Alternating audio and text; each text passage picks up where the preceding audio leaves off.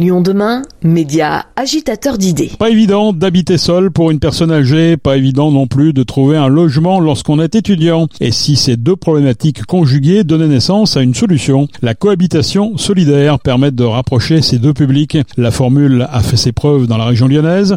Les exemples sont nombreux. Agnès est retraitée de l'éducation nationale, seule dans sa maison durant le Covid. Elle se rend compte de la grande précarité des étudiants et décide de se lancer dans une cohabitation à la fois solidaire et intergénérationnelle.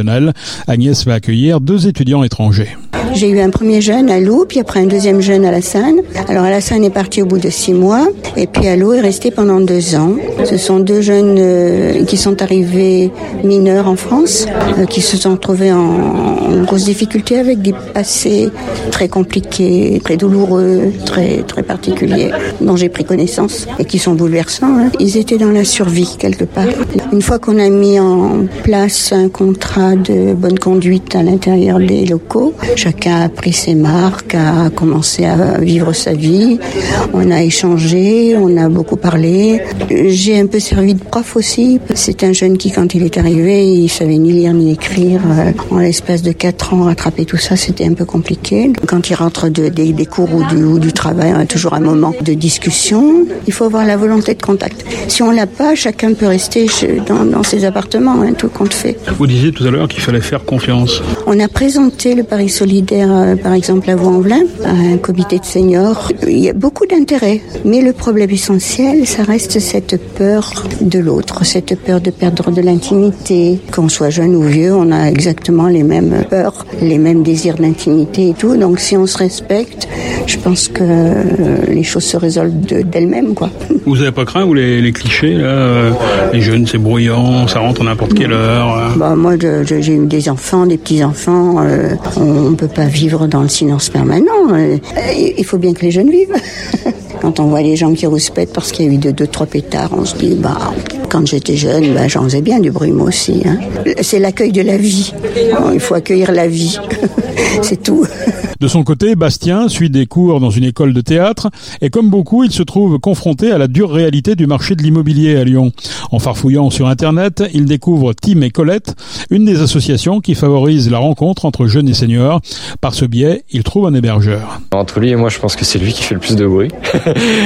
Mais voilà, il chantonne. Euh, non, vraiment, ça se passe super bien. Il comprend très bien que je suis un étudiant, que j'ai besoin de voir bah, des personnes de mon âge aussi. Si bah, je rentre pas pour un repas, si euh, je rentre un peu plus tard, comprend très bien. Euh, j'ai ma vie à côté, c'est vrai que je peux pas ramener du monde à l'intérieur chez lui euh, parce que c'est chez lui et je respecte totalement. Mais euh, à côté, bah, il y a des cafés, il y a des, des coins où on peut se rassembler, donc ça va aussi. Et à la fois, c'est enrichissant aussi de partager avec quelqu'un qui n'a pas forcément, qui n'a pas forcément de ses générations. Hein.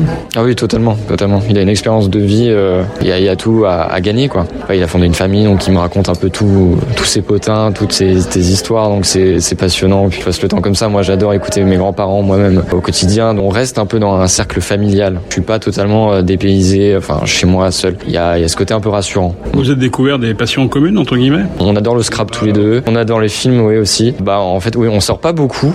On est, on a dû sortir vraiment trois quatre fois en, deux ans. Et euh, là, bah, il y a quelques mois, on s'est fait notre premier euh, film au cinéma ensemble. Donc c'était assez marquant. C'est bien. C'était un film d'Annie Moon avec Anne Merad. Bref, il les adore. du coup, on se connaît par cœur en deux ans. On partage beaucoup de moments ensemble. Il y a ce lien, un peu ouais, petit-fils, grand-père qui s'installe. Mettre en lien des personnes âgées ayant une chambre libre avec des jeunes à la recherche d'un hébergement à tarif abordable, c'est le quotidien du Paris solidaire.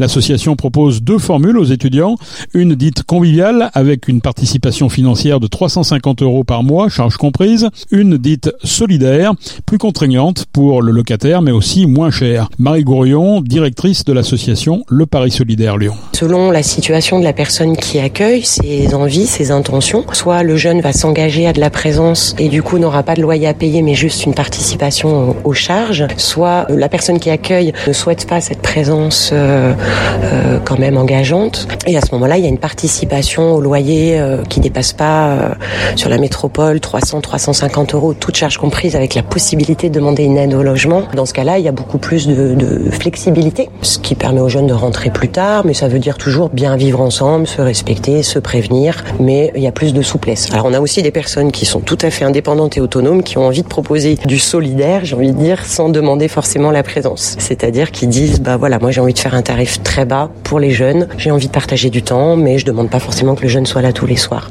Tout ça pour vous dire que les formules, c'est une façon euh, de présenter les deux grandes possibilités, mais bien évidemment, nous, ce qui nous intéresse, c'est de construire à chaque fois quelque chose d'unique et qui soit en respect des besoins et en tout cas dans une solidarité euh, matérielle et humaine. La cohabitation fait l'objet d'une charte du coût humain pour chaque situation, avec un certain nombre de contraintes pour les deux parties.